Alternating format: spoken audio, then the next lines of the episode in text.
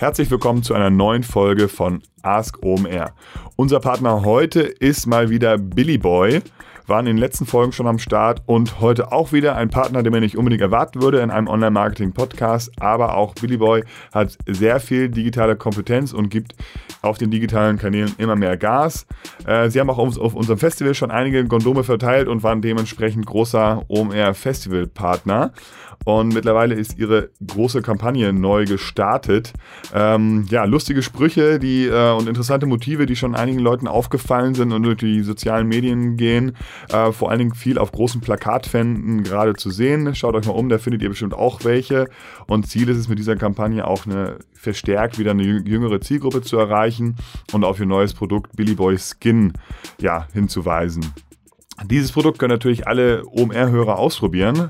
Und äh, die, erstmal gibt es die Produkte von Billy Boy natürlich bei den üblichen Drogeriemärkten, äh, aber auch Amazon oder DM, Rossmann, Müller, Edeka, Rewe, Butni, also überall, wo man sonst auch ähnliche Produkte kauft, aber natürlich auch im Online-Shop billy-boy.de und da gibt es für alle Podcast-Hörer auch einen Rabattcode, der ist ASKOMR, A-S-K-O-M-R und damit gibt es auf euren Warenkorb 20% Rabatt.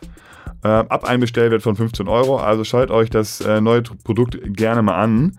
billy-boy.de, da findet ihr den Online-Shop und dann, genau, Rabattcode AskOMR, 20% auf eure Bestellung und viel Spaß mit Billy Boy.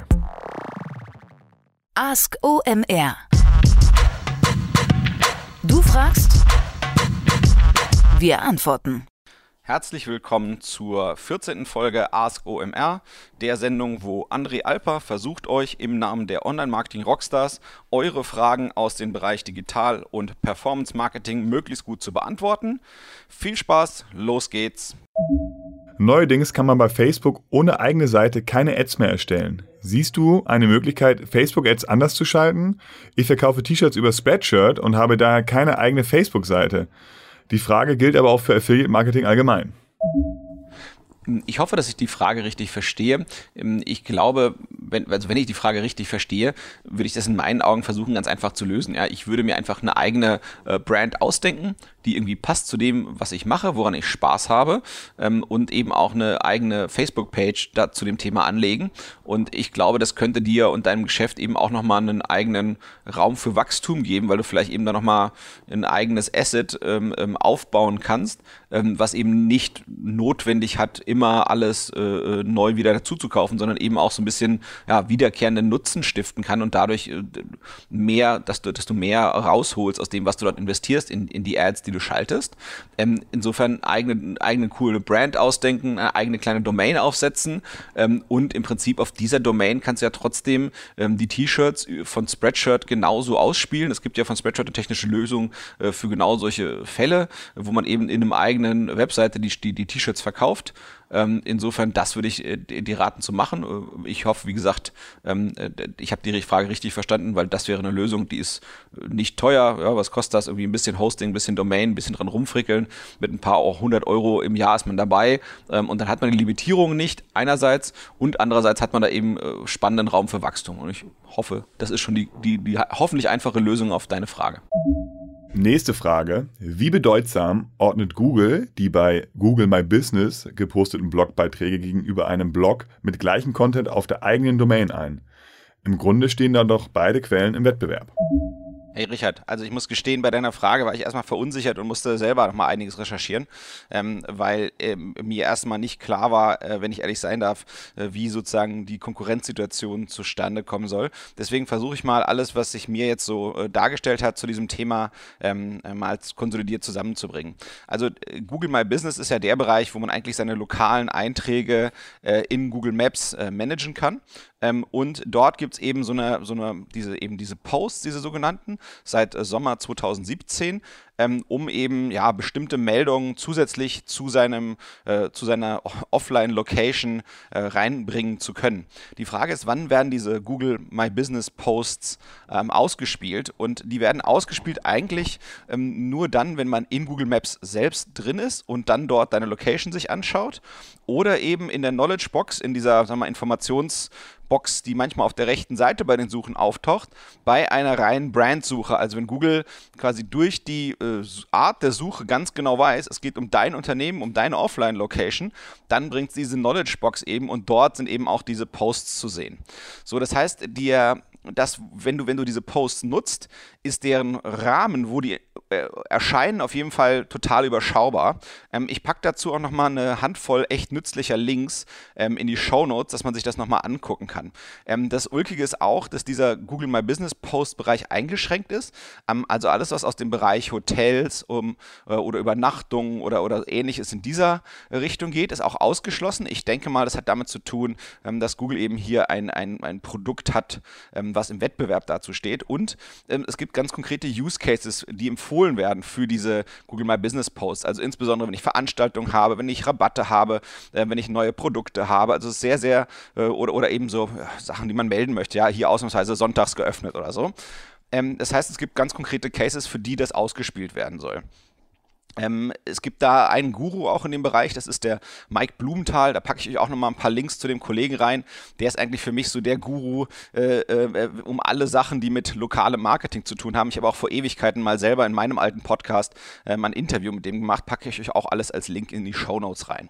So, das heißt, was eben spannend ist, ist diese, diese Google Plus Posts, deren URLs werden nach meinem besten im Gewissen, ja, Stand Sommer 2017 bei Einführung überhaupt gar nicht gecrawlt. Das heißt, die können kein Ergebnis der normalen Suchergebnisse sein. Und man hat dort eben auch extrem eingeschränkte Möglichkeiten in der grafischen Vielfalt, in der Darstellung und, so wie ich das verstehe, die verjähren. Das heißt, die verschwinden automatisch. Ich glaube, der Zeitraum waren sieben Tage. Das heißt wirklich nur für kurze Meldungen, so ja, wenn man eben ein Restaurant hat, was man vielleicht ja auf die, auf die Scheibe schreiben würde, was heute eben besonders besonders ist oder eben aktuell besonders ist, aber was eben morgen auch wieder äh, keine News mehr wert ist. Insofern, das ist der Use Case. Und dann, was aber noch spannend ist, weswegen ich mir die doch eben angucken würde, wenn ich eine Offline-Location habe ähm, und, und dort optimiere, ähm, es gab eine Studie von äh, Luna Metrics, war das, glaube ich, die zitiert wurde. Und dort ging es darum, ähm, dass die gesehen haben, wenn ähm, es gibt ja in den normalen Suchergebnissen gibt es ja dieses Google Map Feature, dieses Local Local Pack nennt man das auch manchmal, ja Pack, weil da werden ein paar lokale Ergebnisse zusammengefasst und ausgespielt. Und die ähm, das Gefühl, was dort die Leute hatten, die diese Studie gemacht hatten, ist, dass wenn man diese Google My Business Posts benutzt, man im Google Maps Pack in den normalen Suchergebnissen etwas höher dargestellt wird. Das heißt, dass man im Ranking in Google Maps selbst aufsteigt. Das war sozusagen das Gefühl. Ähm, und da war auch noch der starke Hinweis, dass wenn man das tracken möchte, äh, man da eben eigene Tracking-Parameter machen kann. Insofern, wenn ich das jetzt vergleiche mit meinem eigenen Blog, ähm, hat das eben ganz eigene äh, Anwendungsbereiche, die sehr, sehr spezifisch sind. Ähm, wenn ich einen eigenen Blog betreibe, ob mit oder ohne AMP, ähm, der kann natürlich in den ganz normalen Suchergebnissen gefunden sein. Der kann auch ähm, äh, ja, immer gefeatured werden. Also letztendlich, ich würde mir da eigentlich immer eher vorstellen, wenn ich das ausspiele, beides zu benutzen und eben auch für verschiedene Anwendungsfälle. Ja? Das heißt, ich kann eben einen ausführlichen Blogpost machen, der irgendwie ja, Produktneuigkeiten zum Beispiel erklärt, bebildert, mit Animated GIFs, Videos, tralala ähm, das ist mein eigentliches Kernding, was ich langfristig pushen möchte. Und dann würde ich vielleicht on top ein Google My Business Post machen, der featured hier folgende News, folgende neuen Produkte und ausführliches dazu gibt es bei mir im Blog. Und das wäre eigentlich die Kombi, wie ich das machen würde. Das heißt, das eine kann mir eben kurzfristig ebenfalls Vorteile bringen. Ähm, ich glaube, diese Posts werden noch nicht intensiv genutzt. Ähm, insofern ist das sicherlich spannend ähm, äh, im, im, im, lokalen und im deutschen Raum. Aber ich glaube, dass was dir eben langfristig viel, viel mehr bringt, ist, den Inhalt auf deine eigene Seite zu bringen, die zum Ranken zu bringen, dort die guten User-Signale zu akkumulieren, zu einer Marke zu werden, ähm, etc. pp. Es ist die alte Diskussion. Im Prinzip arbeite ich lieber auf Owned Media, also das, was mir gehört, oder eher auf Earned Media, also das, was anderen Leuten gehört. Und mal, die letzten 15, 20 Jahre äh, Suchmaschinen und Online-Marketing zeigen eigentlich immer, Owned Media zahlt sich langfristig deutlich mehr aus. Manchmal gibt es eben interessante Opportunitäten im äh, Earned Media Bereich und man muss die eben gucken, wie man die elegant kombiniert. Das heißt, ich würde auf jeden Fall gucken, einen eigenen Blog zu fahren mit oder ohne AMP. Wenn man den gut macht oder gut hostet und, und, und gute Plugins da setzt, dann kann man das auch ganz gemütlich ohne AMP machen. Mit AMP ist natürlich auch gut.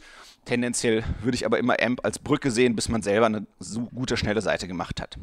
So, jetzt gibt es noch eine Sache, die, die mir beim Recherchieren über den Weg gelaufen ist, die ich euch sozusagen ungern vorenthalten würde. Es gibt jetzt quasi nochmal eine Antithese zu dem grundsätzlichen Beantwortung der Frage. Es gibt ein neues Produkt, mit dem Google testet. Das nennt sich Posts. Das ist jetzt sehr verwirrend, weil das sind nicht die Google My Business Posts, sondern es heißt nur Posts. Ähm, ich packe euch den Link dazu in die äh, Show Notes selbstverständlich. Ähm, das ist ein ganz limitiertes Produkt aktuell. Ähm, das ist aktuell, haben das nur ein paar Museen, äh, Sportteams und ein paar Sportligen und ein paar Filme äh, in Amerika und ausgewählte Musiker in irgendwo verschiedenen Ländern. Und das ist tatsächlich so, dass von dort aus, das ist wie eine Art Blog, der bei Google ist. So muss man sich das vorstellen. Aber das ist eben ein Produkt, was aktuell im Experimentalstadium ist ich weiß nicht, wie man da Zugang bekommt. Man kann sich auf so eine Warteliste setzen lassen. Aber jetzt ich als lokales Geschäft würde mir jetzt nicht Hoffnung machen, dass das in den nächsten zwei, drei Jahren für mich zugänglich wird. Und ob das Experiment überlebt, muss man auch immer erstmal schauen. Aber es ist dennoch spannend, das zu beobachten. Wenn das kommen würde, da würde sich dann tatsächlich die, die, die, die Qualität der Frage, eigener Blog oder dieses Postprodukt ähm, von, von Google, äh, nochmal eine ganz andere Qualität stellen. Aber ich würde sagen, wir warten erstmal, bis das kommt und dann gucken wir uns das nochmal zusammen genauer an. Welche kostenfreien Datenmanagement-Tools gibt es, um Kundendaten zu organisieren? Herr Sebastian, ich kenne den Hintergrund der Frage natürlich nur bedingt. Ich würde insofern ähm, immer erstmal gucken, ähm, geht es um B2B oder B2C. Ähm, bei dem kostenlosen, das ist halt echt immer extrem äh, schwierig, weil letztendlich, ja, äh, es ist manchmal schwierig, tolle Leistungen zu verlangen, wenn man nicht bereit ist, dafür Geld zu zahlen. Das heißt, mein eigentlich einziger Gedanke, wie man da sinnreich äh, kostenlos was machen kann, ist eigentlich einfach selber über Datenbanken, also sei es halt, ja, je nachdem, was für Datenmengen du da managen musst, äh, eine relationale Datenbank über MySQL oder irgendwas mit Hadoop bauen, äh, das gut verschlüsseln und damit arbeiten, wenn das selbst sein muss. Ähm, ansonsten gibt es auch schon äh, wahre Wunder, die ich gesehen habe, die mit irgendwie Google Sheets ähm, oder ähnlichen Produkten gemacht werden. Ähm, äh, ja, die Frage ist eben, wie gesagt, was man damit macht. Ja? Also denkst du damit CM machen zu wollen oder willst du Dinge auswerten? Dann gibt es verschiedenste Produkte, zum Beispiel von Google, ähm, wie das Data Studio oder BigQuery, was man eben auch auf Sheets aufbauen kann. Ähm, äh, so etwas in der Richtung. Ansonsten würde ich halt wirklich schon ähm, überlegen, was gibt es an Bezahlmöglichkeiten. Da gibt es eigentlich so zwei Blöcke. Ähm, in Online-Shops äh, gibt es eben ganz oft äh, so dazukaufbare Module. Ähm, die sind einfach, aber funktionieren und sind natürlich dann sofort integriert. Und deswegen finde ich sogar die, die Kosten mit so einer Einmalzahlung äh, oft sehr überschaubar. Die sind natürlich nicht so wie so ein Standalone-Produkt. Ähm, da gibt es extrem viele Freemium-Sachen, die würde ich mir angucken. Ähm, das Einzige, was mir eben nicht ganz klar ist, muss ich gestehen, äh, wenn die neue E-Privacy-Verordnung kommt in Europa, ähm, wie das dann äh, sich verhalten wird mit diesen ganzen Freemium-Produkten aus den USA. Ähm, ich will mal ein paar nennen, damit du ein paar Ansatzpunkte für Recherchen hast. Ähm, Prosperworks äh, wird äh, aktuell äh, häufig genannt. Das ist ein CM-Tool, ähm, was nicht von Google ist. Allerdings ist Google Ventures als Investor dort drin. Ähm, dann äh, Alternativen dazu sind Pipedrive oder Soho und im B2B-Bereich ähm, hat HubSpot auch sowas. Ich glaube, wenn man äh, quasi ein HubSpot-Produkt nutzt, dann hat man kostenlos eben so ein B2B-CRM da mit drin und kann damit eigentlich seine Kundendaten managen. Ich hoffe, das hilft ein bisschen weiter. So, wir setzen die frisch äh, etablierte Tradition fort, dass ich euch am Ende der Sendung ein paar Lesetipps mitgebe. Ähm, heute rund um das Thema Messenger Marketing.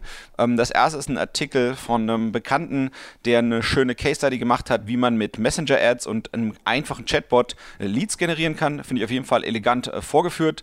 Das zweite ist der Link äh, zu dem Bereich, wo WhatsApp vorstellt, wie ihre Business-Apps aussehen werden, wo man sich dann auch eben vorstellt, was man mit Messengern als äh, Unternehmen eigentlich extrem gut machen kann. Und das dritte, ähm, ein lustiges Plugin für Google Chrome, äh, nämlich eine Art äh, All-in-One Messenger für die ganze neue Generation Messenger.